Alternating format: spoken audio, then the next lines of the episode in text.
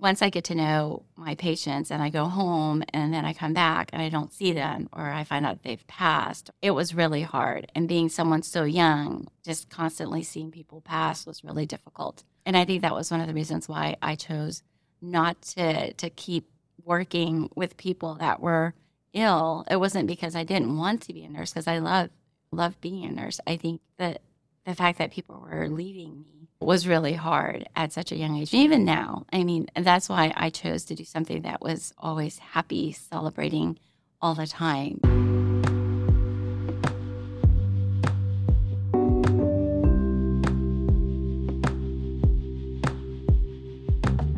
Welcome to How Do You Do That, where we explore the stories and advice of people who have found work they love and how they got there.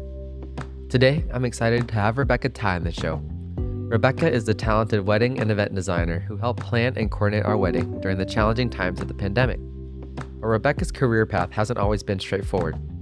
In this episode, she shares her story of moving from a nursing career in oncology becoming a florist and ultimately finding her passion in wedding event design. Get ready to be inspired as Rebecca talks about the challenges and rewards of following her heart to her dream job.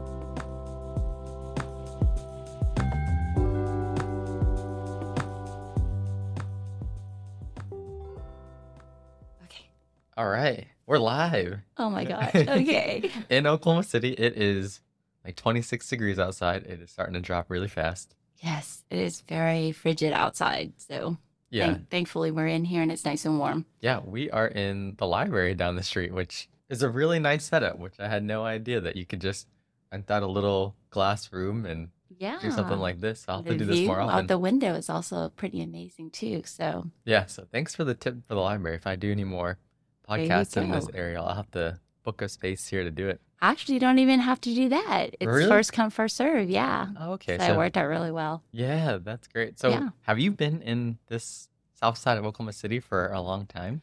I have, I want to say, oh my goodness, ooh, about 14 years. 14 years? Yeah. Okay. 13, 14 years. So, did, where did you grow up then? I grew up, well, actually, why don't we just go all the way back? okay, yeah, yeah. I immigrated to the United States when I was uh, about two and a half. Mhm. And then my family finally settled in in Arlington, Texas. And that's basically where I grew up. I lived there for about 22 years. So So, what made you move to Oklahoma City? Was it work or did your family move here as well? No, I actually uh, felt it was time to kind of spread my wings and leave. So I enrolled at OU to work on a master's program. And so I packed my bags and left.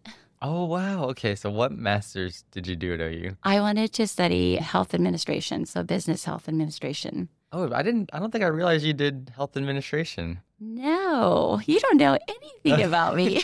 That's so funny because, yeah, I did the, the MBA in healthcare Did administration you at Baylor. really? Yeah. So, Okay. So I just started, and then that's where I, I met my husband, and we started dating, and we decided to get married. He was a little bit older; he was already out of school, and I felt like it was time for me to settle down too. So put education on the back burner, Mhm. and we got married, had children right away. So I took ten years off to raise kids. So that's all I did was focused on my children for their first 10 years. Sarah was, yeah, about 10 years old, and my youngest one was three and a half when I decided I wanted to start wedding planning. Oh, wow. So, you did your master's and then, Well, I didn't quite finish my master's. I it. started, I started. started, and then we got married, and then I Mhm. went full mommy mode. got it. You said you did nursing, right? Were you a nurse I did. well? Okay. Yeah. So that was that was what I went to school in Arlington. So I got my nursing degree and I worked for oh goodness, three years, four years. But that's about the time that I decided that I didn't want to stay in that position as a floor nurse and Mhm. I wanted to go into doing more administrative stuff. So that's where OU comes in to play and that's where Oklahoma relocated to Oklahoma. So, what, what was it like being a floor nurse and what made you want to shift to healthcare administration? I worked as an oncology nurse, Mhm. and so I was dealing with patients that were very ill. I'm the type of person that once I get to know someone, I just instantly fall in love with them. They become a part of my life automatically. Yeah. Once I get to know my patients and I go home and then I come back and I don't see them or I find out they've passed, it was really hard. And being someone so young, just constantly seeing people pass was really difficult. And I think that was one of the reasons why I chose not to to keep working with people that were ill. It wasn't because I didn't want to be a nurse because I love love being a nurse. I think that the fact that people were leaving me was really hard at such a young age. Even now, I mean, that's why I chose to do something that was always happy, celebrating all the time. Just the happiness. I just I didn't want to see death anymore. I think Yeah. death was really at, at any age was really hard. So not necessarily just being a floor nurse, but just where I was working. I was working in oncology, cancer, Mm. death was just really hard. Yeah, no, that makes a lot of sense. All my friends that have been in nursing, even physicians too, we've Yeah. talked about how when you work in the healthcare space and you work in patient care, Mhm. you get a lot of high highs, but you also have a lot of low lows. Yeah. When you work with people, or not even people, but patients that become your friends and you're attached to them, and then one day they're here and the next day they're gone, it's just, it's, it takes an emotional toll on you hmm a lot. And so taking care of people, it's, it's a difficult job, but it's also very rewarding. And I think that's why when I got a second chance at doing something that I really loved, I wanted to celebrate life. I wanted to celebrate with people the joys, the highs of just celebrating love. So that's where wedding planning and flowers and all of that fun stuff comes into play. So it sounds like you sort of transitioned and pivoted from caring for patients and Mhm. caring for people in a hospital setting to caring for people on a very different special day. And so maybe before we jump into that, was it hard to go from full-time mom for five or years. 10 years? What was that experience like to take a pause from career work Mhm. before jumping back into new Yeah. career? What was that like? I really enjoyed being a mom. I think it's just my personality. I have a very nurturing personality. So taking care of my children has always been a priority and I enjoy it. I enjoy watching them grow up. I enjoy being there when they need me. I enjoy the opportunity to just be at every parent teacher conference, being able to to read to them because now in their older age, they obviously don't need me as much. I don't have to be there at school with them and I don't have to be Right. there to read to them.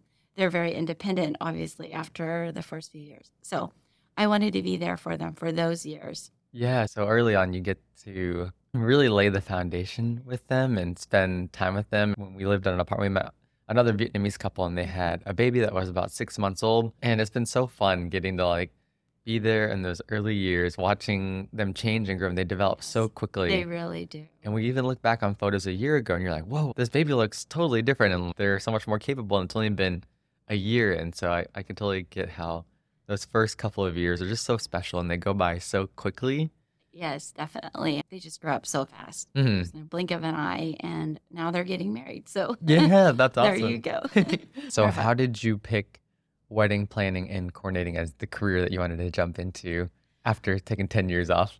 I actually didn't. I started out as a florist. I love working with flowers. Flowers just bring happiness to everyone.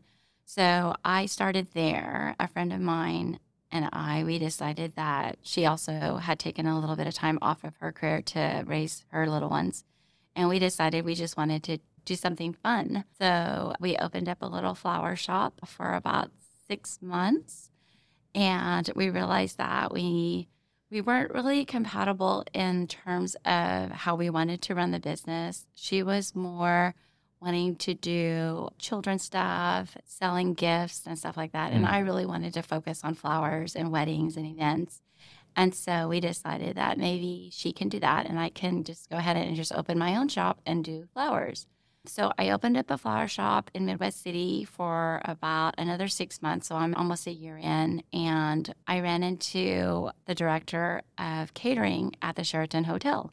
Oh, Yes. so he was uh, just there buying flowers or? No, actually, they had a, it was like a bridal show Mhm. that was going on at their hotel.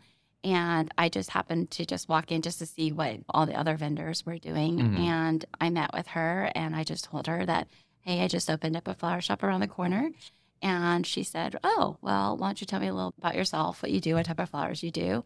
And so I just showed her some of my mock ups. And she said, Well, we're having a grand opening for the hotel and the Reed Center. Would you like to be a part of that? Oh my Well, gosh. Yeah. And I said, Oh, sure. Why Mhm. not? There was nothing to lose and a whole bunch of things Right. to gain from doing that. So I said, Sure, let me help you out. I did that and I took some photos and I had a friend who was a professional photographer and he came in and he did professional photos of my work. hmm And then we put it on a website and went from there. The Skirvin Hotel was just being remodeled downtown. I see. and they found our website and they said, Hey, would you be interested in doing our grand opening? And I was like, Sure. Oh my gosh. So I worked with them for about six months before they opened up the Skirvin, I guess back in 2007, 2008. But yeah, we were a brand new company, literally under a year, and we'd already opened up one hotel. And then we were about to open up one of the largest hotels downtown that had been remodeled. And it was a big highlight during that time. It was kind of the renovating state of Automobile Alley. Oh wow. And so it was pretty exciting. Yeah, and, and hotels, they're massive. I mean, when I think of buying flowers, I think of buying a bouquet, maybe two for my parents or something like that. But a hotel, like they must have bought a lot of flowers to make any sort of visual difference. Yeah, it was it was a big deal. We were just under a year of just opening as Mhm. a flower shop. But we walked in there, we were really confident. I knew what I was capable of doing. And I wanted to show them that I could provide a service and do something that Oklahoma City wasn't known for, which was being modern and innovative. And they were excited. And so it was really big. It was a big stepping stone for me as a florist. But that's where I felt like I could do more. After Mhm. we opened the Skirvin Hotel downtown, we were in house for five years. I had the opportunity to work with a lot of companies. And that's when I thought, oh, I could do more than just flowers. I could offer them actual designs for their event. I can help match linens and tell them what type of lighting would work really well in the space. And I became a designer. It wasn't just being a florist, it was a floral designer, an event designer. And then I started thinking, goodness, if I can do all of that, I can actually plan the entire event for them. Oh wow. So I kind of grew into that event planning and coordinating position. Mhm. But it wasn't always something that I had dreamt of doing growing up or even as a career. I didn't think that I was going to wake up and just be, hey, I just want to be a wedding planner or a wedding coordinator.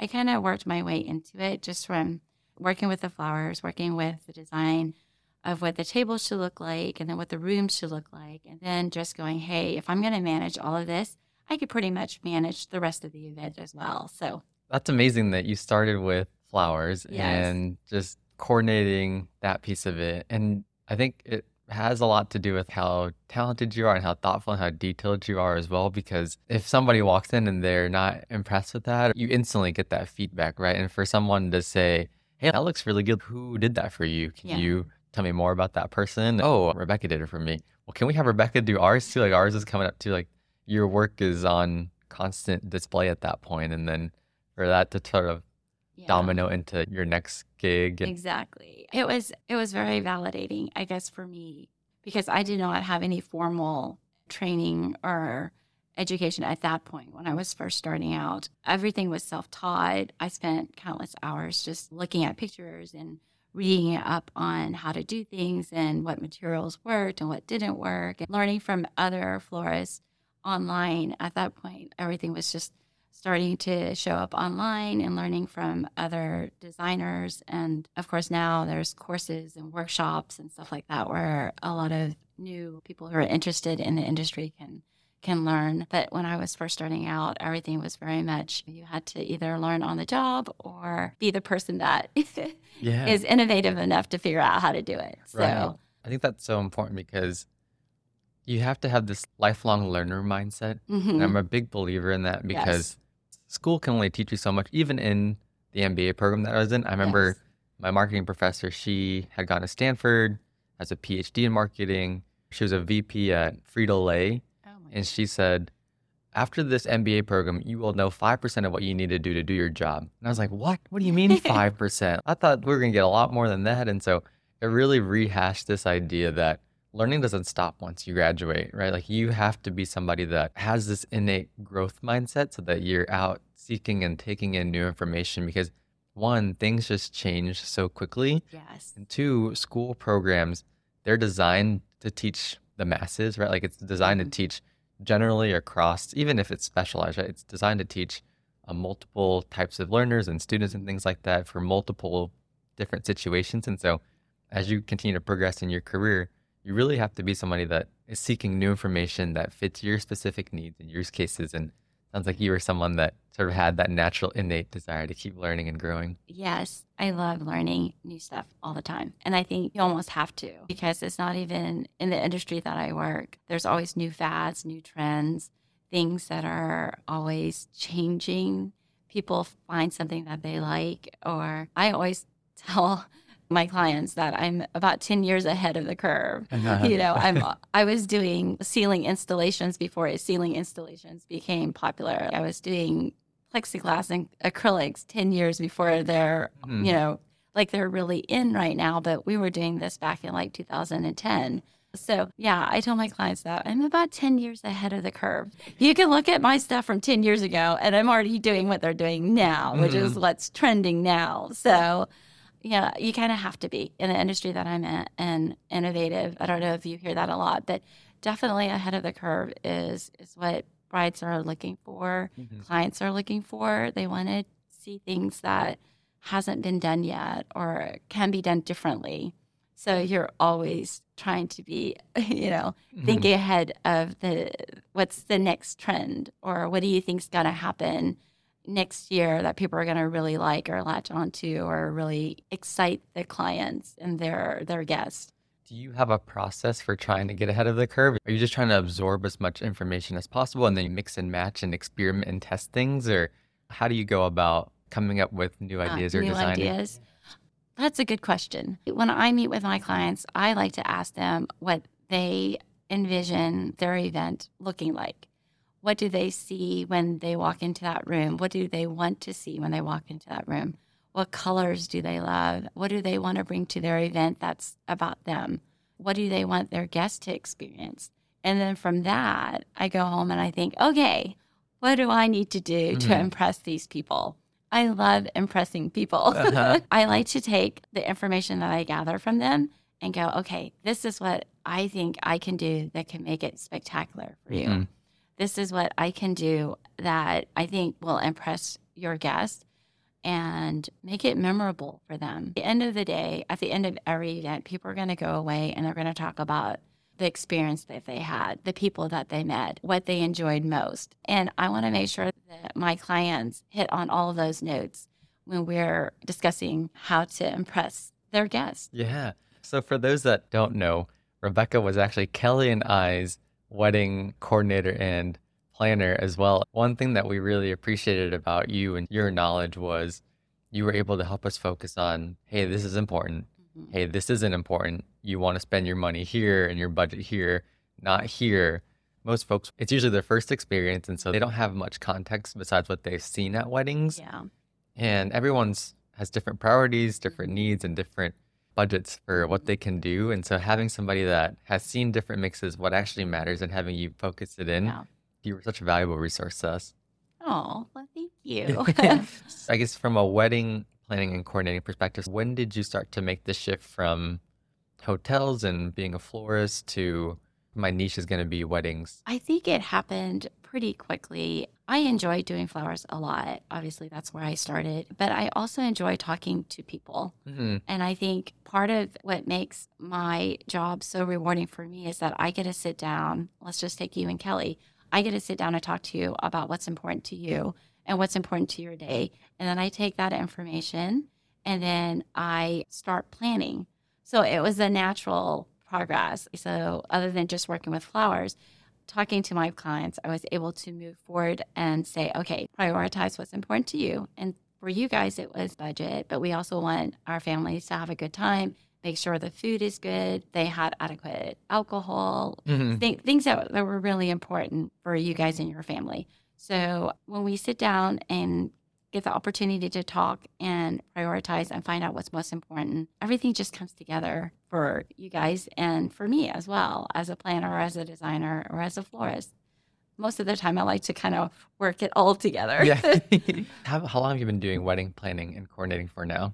Okay, so I would say almost, I think we're coming on 15 years now. So 15 years? Yeah. Oh my God. Have you had to deal with tough customers? Every single one of my clients are different. So I tailor my approach to each of my clients differently. One of the perks, again, of this job is that I do get a chance to sit down and meet with them before we sign on. And if there's not, maybe the personality doesn't really match up, or their vision is different from what uh, my vision is, or what I think their vision is, I don't typically sign on with them and I would recommend them to someone else. Mm. But if I do happen to get a client that's a little bit more difficult, it's six months to a year.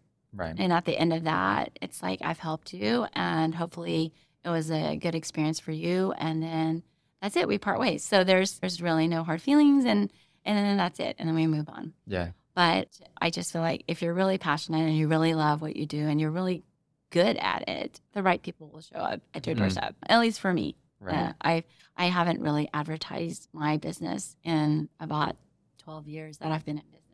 And it's always been recommendations or people I've come across and they're like, I really want you to be a part of this. And I'm like, yes, I want to be a Mhm. part of it too. So, yeah, it's rewarding that way. Yeah. A couple of comments there. First, you talked about like working with tough customers and how you're Mhm. able to avoid some of them just based on first couple of conversations and Yeah. we're not really jiving or we don't really align in our vision or maybe we don't connect in a way that you hope. I think that's so important. I think it's hard for people who are maybe early on in their businesses or maybe early on in their careers for them to say, I guess you have this desire to take on everyone because you're trying Mhm. to grow. Yeah. And yeah, to some extent, you want to adapt and grow your business, but I think it's really wise and prudent to say, hey, like, you're not the right fit for me, or like, Yeah. we're not going to be the right fit Yeah. because your product might be the same. At the end of it, the results, if you're mostly a referral business and you Mhm. don't click, and maybe you're not going to get the same referrals and it might do more harm than good. And so I love that you were very thoughtful about who you work with and making sure that you're going to be able to provide the value that a couple is seeking. You had shared how you're primarily referral business. Yeah. That's how we met you too, is Yeah. through another couple that I had asked them any tips and things like that. And they're like, you need to have a wedding planner and coordinator. Here's Rebecca's contact. And I was like, oh, I didn't even think about hiring a wedding planner and coordinator, but let, us reach out to Rebecca. Yeah. I'm so glad you did because now I've got a friend. Yeah. Friend. Yeah. And I'm doing a podcast. So Yeah, a I would have never done it. I would have never thought of myself doing one. I actually wanted to ask you what you enjoy about this. Why did you do this versus just doing your blog or something like that? Yeah, writing was, I guess, easier, right? Like the Mhm. the setup costs is you need a website. Can buy a domain name. You don't necessarily Yeah. need one. Yeah. You probably want one just so it looks a little more professional. Yeah. But blogging felt like a very easy way to start to get content out. Like it Mhm. was more straightforward typing and then being able to add images and tell a story. Wow. That was really fun and it was a great way to share information. I think after a while it was like, okay, blogging's great. I really enjoy that. Oh, But what I really enjoy is connecting with people and talking to people Wow. and discussing it. Blogging was fun because kicks off these great conversations with people because now you have had this sort of shared framework and Mhm. shared information. It made for really fruitful conversations. I actually met some of my closest friends from folks that had read my blog Mm-hmm. Yeah. and but podcasting was always interesting to me because Yeah. it gives me an excuse to reach out to people. It's been fun to have guests on for them Yeah. to share with their friends yeah. for their friends to be like, oh, I didn't know that about you. And I've known you for 10 years. They're having great conversations with their friends. Yeah. People are having conversations with me about this person and that experience and what they learned. It's been a great way to build community, Yeah. chat. And I just enjoy the whole process of talking, editing, sharing. Like I told you, one of the reasons why I agreed to do this was just because I wanted to talk to you, not necessarily like this process is Uh-huh. like very scary for No, me. I appreciate you stepping out of your comfort zone. I'm also really big on seeking discomfort and finding Yeah. things that make you uncomfortable. I think even for me, I'm starting with my close friends, but I'm already starting to extend out into Mm-hmm. Yeah.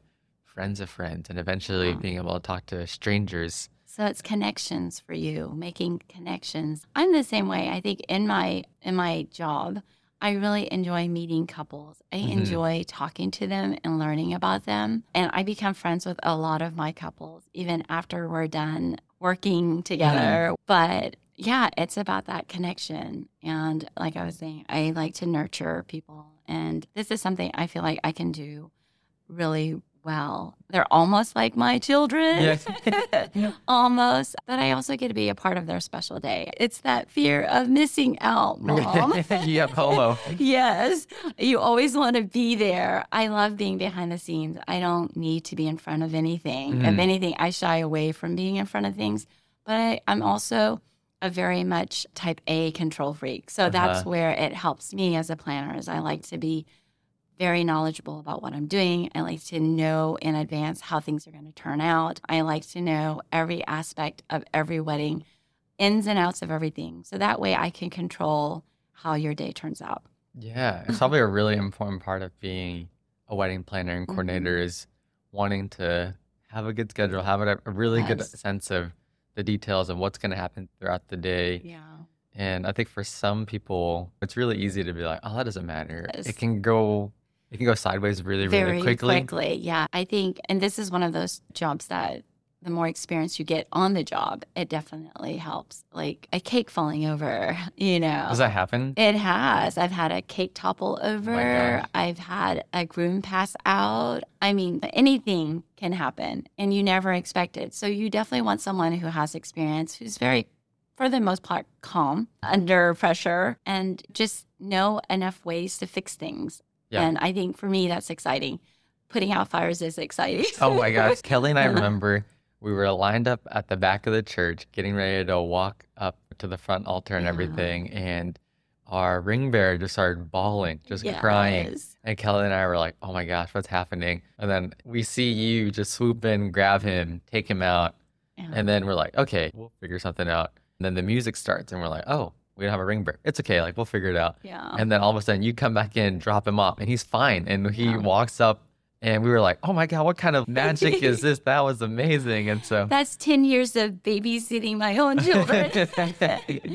yes, I bring I bring a lot of experience, but also a lot of it is also in personality. I feel like that's one of my check mark attributes that helps me as a Mhm. planner is that I I tend to work really well with children Mm. and adults as well. Mhm. I think you almost have to have that personality. You can't just always be controlling. You can't always be management type personality. Sometimes it takes a little bit of motherly touch. Sometimes Mhm. it takes a little bit of, hey, you need to take a deep breath, step back, it's going to be okay. You need to be that reassuring force behind. It just takes a lot of personalities, a lot of hats that you have to wear as a planner, as a coordinator Yeah. to make that job work. Yeah, Yeah. I wonder if you feel like, even though you spent two or three years in nursing, if a lot of the things that you learn working with patients, if you Yes. carried that forward into how you work with families and couples on their big It day. it really has. It really has. Honestly, that's probably the best Mhm. part of being a planner is I was able to use some of what I've learned in school or even just on the job as a nurse and bring that to my planning and coordinating job. I mean, nothing that you learn in school is ever wasted. It affects you in different ways and you use it in different ways. Mhm. Take what you learn in school. It doesn't matter what course you take or what path you take, but eventually you're going to use it one Mhm. way or another. You wouldn't think that being a nurse would help you as a planner, but it really does because the things that you learn in psychology or behavioral management and stuff like that, it it helps a lot. It helps my clients in that I can reassure them that your day's going to be okay. Right. You just need to take a deep breath, take it all in. It's going to happen really fast. And just be that calming, reassuring person in the back that they know that they've worked with, that they trust. And that's another reason why I'm always the one planner because I work with my clients from the beginning to the end. Mhm. And I want to be that face that they see the day of because I've been there with them this whole process. So I can't just bring in somebody Mhm. the day before or something, say, hey, okay, this person's going to work with you when I've been with you down that whole journey. So that's the reason why I only do one wedding a weekend is so that Mhm. I can spend it with just that couple that I work with the whole time. Yeah.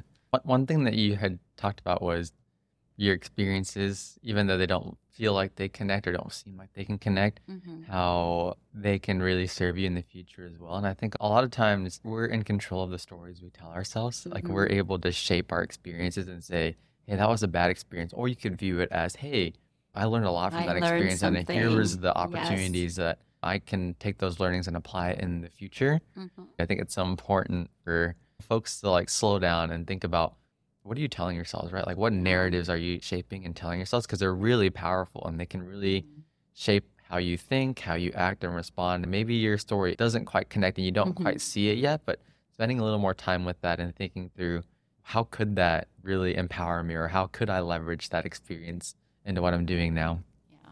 Take that and learn from it and then move on. Mhm. So we know a lot of friends and people that are getting engaged through the holiday season. We're starting to think about wedding planning.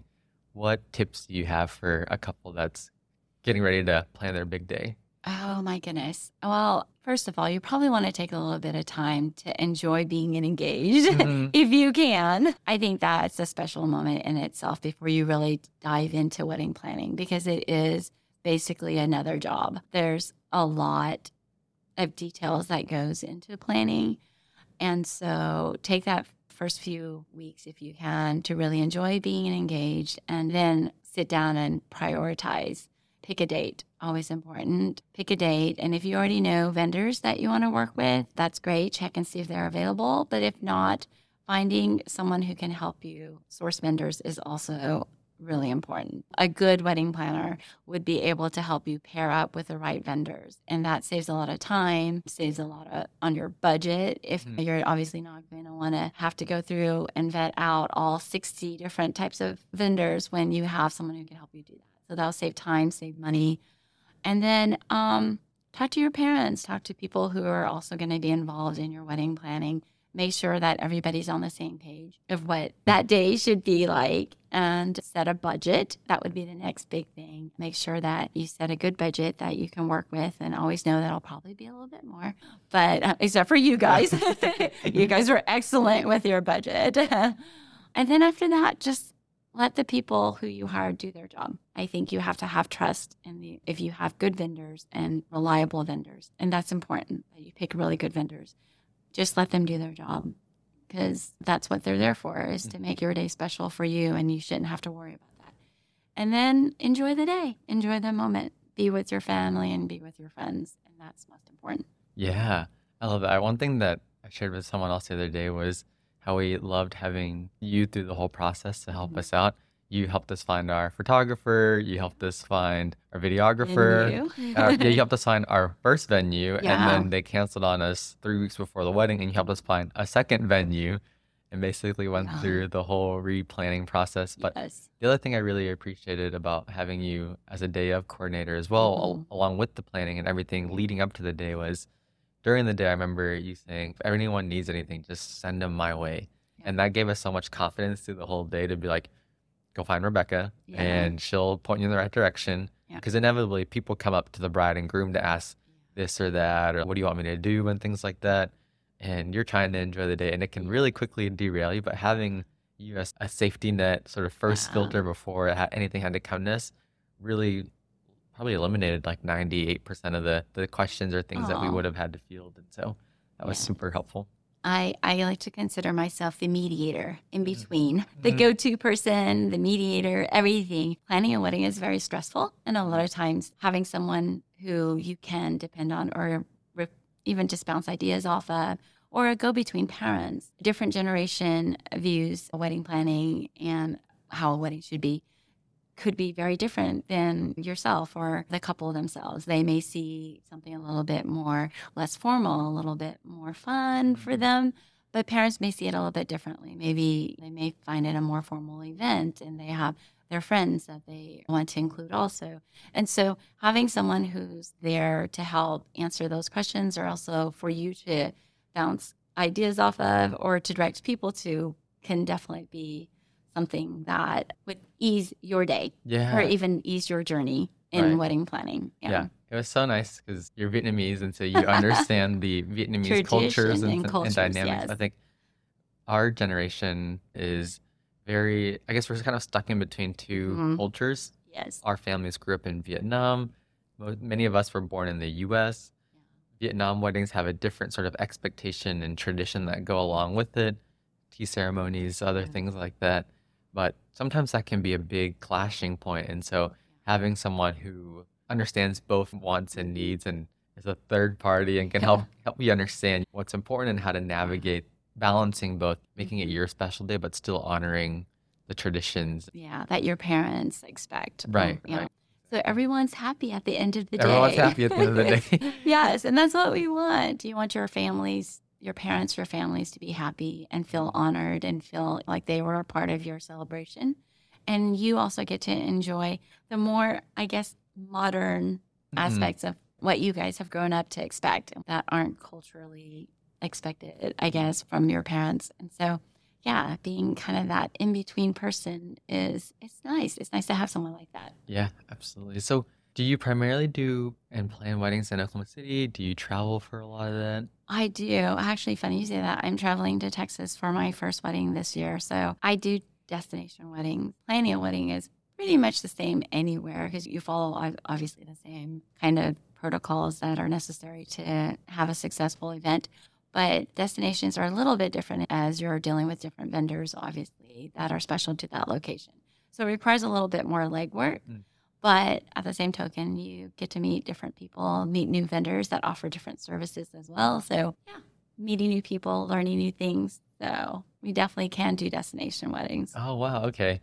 I'm trying to think through what else we haven't covered yet. I think a question you did not ask me is the difference between a planner, coordinator, and an event designer. Oh, yeah. What's, what's the difference between a wedding planner, coordinator, and event designer? It's more than just a timeline. Well, when you have an event designer, they actually can go in and work on your whole entire event. Mhm. They can plan like what the room would look like, what linens you can put on the table, other aspects other than just putting together a vendor sheet and timeline. And it's different than just a coordinator or just someone who's just there the day of, who is taking a timeline and making sure everybody shows up on time and a list of vendors who needs to be there and do their job. So, event planner helps you plan. Event designer helps you design. and the day of coordinator just makes sure the day runs smoothly Mhm. with everything that's been handed to them. Is it pretty Uh-huh. standard for people to have three different, like a planner, a designer, and a coordinator? Is it more common for people to have one person that does all three? I'm an event designer because I really enjoy knowing all aspects of the event. I want your event to be cohesive. I want the invitations to set a statement, and everything needs to come together cohesively. Lighting needs to make sense, logos need to make sense, branding, basically branding your event. Mhm. So that's an event designer, and I enjoy that.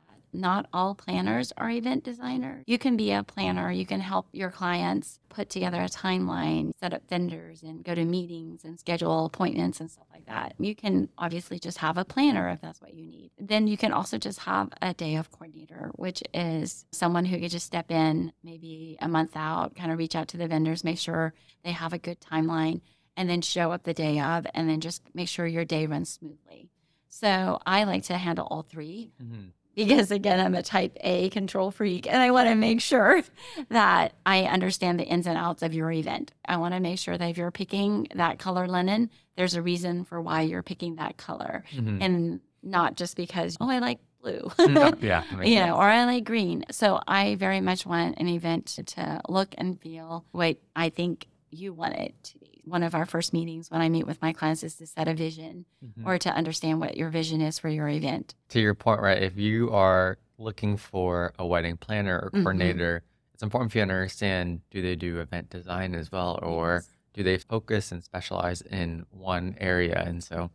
being able to distinguish who, what type of service you're going to be getting will help you sort of plan for what's missing and what else you need. Yes, different roles, different hats. Yeah. Yeah. To wrap up the podcast Yeah. episode, what advice would you give to yourself if you could go back in time and say, hey, Wow. 25 year old Rebecca, what would you want to tell her? Oh, I'd go back further than that. what advice would I give like 19 year old Rebecca Okay. going to college or just picking a career? I think when you're you're just out of high school or just going into college your freshman year trying to pick a path for yourself. Have a daughter who's right there right now. And what I told her was that there's no right or wrong. hmm don't feel like this is the last and only opportunity that you're going to have to follow through the rest of your life. Because she's worried like what if i i don't do well if i pick nursing or if i don't do well if i picked being a teacher? I said, because you're you're always going to learn something from whatever you choose. And then you can take that and then move on to your next career, much like I did. I thought I was going to be a nurse for the rest of my life. Or I thought that once I started being a florist, I thought I can do that for a long time. But I didn't just stay there because as I started working in the career or into it, I found out more about myself and what I was what I really enjoy or what I'm really good at. So you just don't stay stationary. You don't have to. So when you're picking that first career or picking a path when you're first entering college, don't feel like that's going to be your one all be all and final career decision. I love that. I, that really resonates with me. And I always think about how, in the present moment, if you look Mhm. back, it's really easy to imagine and say, oh, if I had done this path or that path, then I'd Yeah. maybe be here instead. But what I think we forget to do is if you look into the future, there's still an infinite number of paths that you could Yeah. potentially take. And so, yes, you can't go back and change the path that you're on, but you can, from this moment, change the path you will be on in the future. Yes. And so, I think to your point that these decisions and people make career leaps and changes all the time, and it's Yeah. totally okay. And I think that's what makes for a fun journey. It really is. How long do you see yourself doing this for? I enjoy this job a lot. I'm so passionate about what I do because it's fun and it's rewarding. So a lot of times spending all those extra hours, it doesn't feel like work to me. And then at the end of the day, when I walk into that room or walk into an event and I see how much people enjoy all that hard work, it's just it's rewarding on so many levels just to see it all come together. And so I think I might be doing this for a while. Yeah. I, I can't put a year or a number of years to it, but as long as my body holds out, you Uh-huh. know. So, now that people have heard your story and all the great work that you do, what's the best way for them to reach out to you if they're looking for some wedding support? My website, probably a good place to start. What's your So, website? mybespokeevent.com because it is your event after right. all. it's all about you. But yes, so www.mybespokeevent.com. All right. And that's how you can reach me. That's awesome. Thank you so much, Rebecca, for making time and doing this and helping to book the space and everything. So even for the podcast, she was the podcast coordinator today as well. Thank you for inviting me. Thank you for having me. I enjoyed it. Very scary process for me to do this, but I appreciate you reaching out and getting me out of my comfort zone. I love that. That's what it's all about. So thanks, everyone.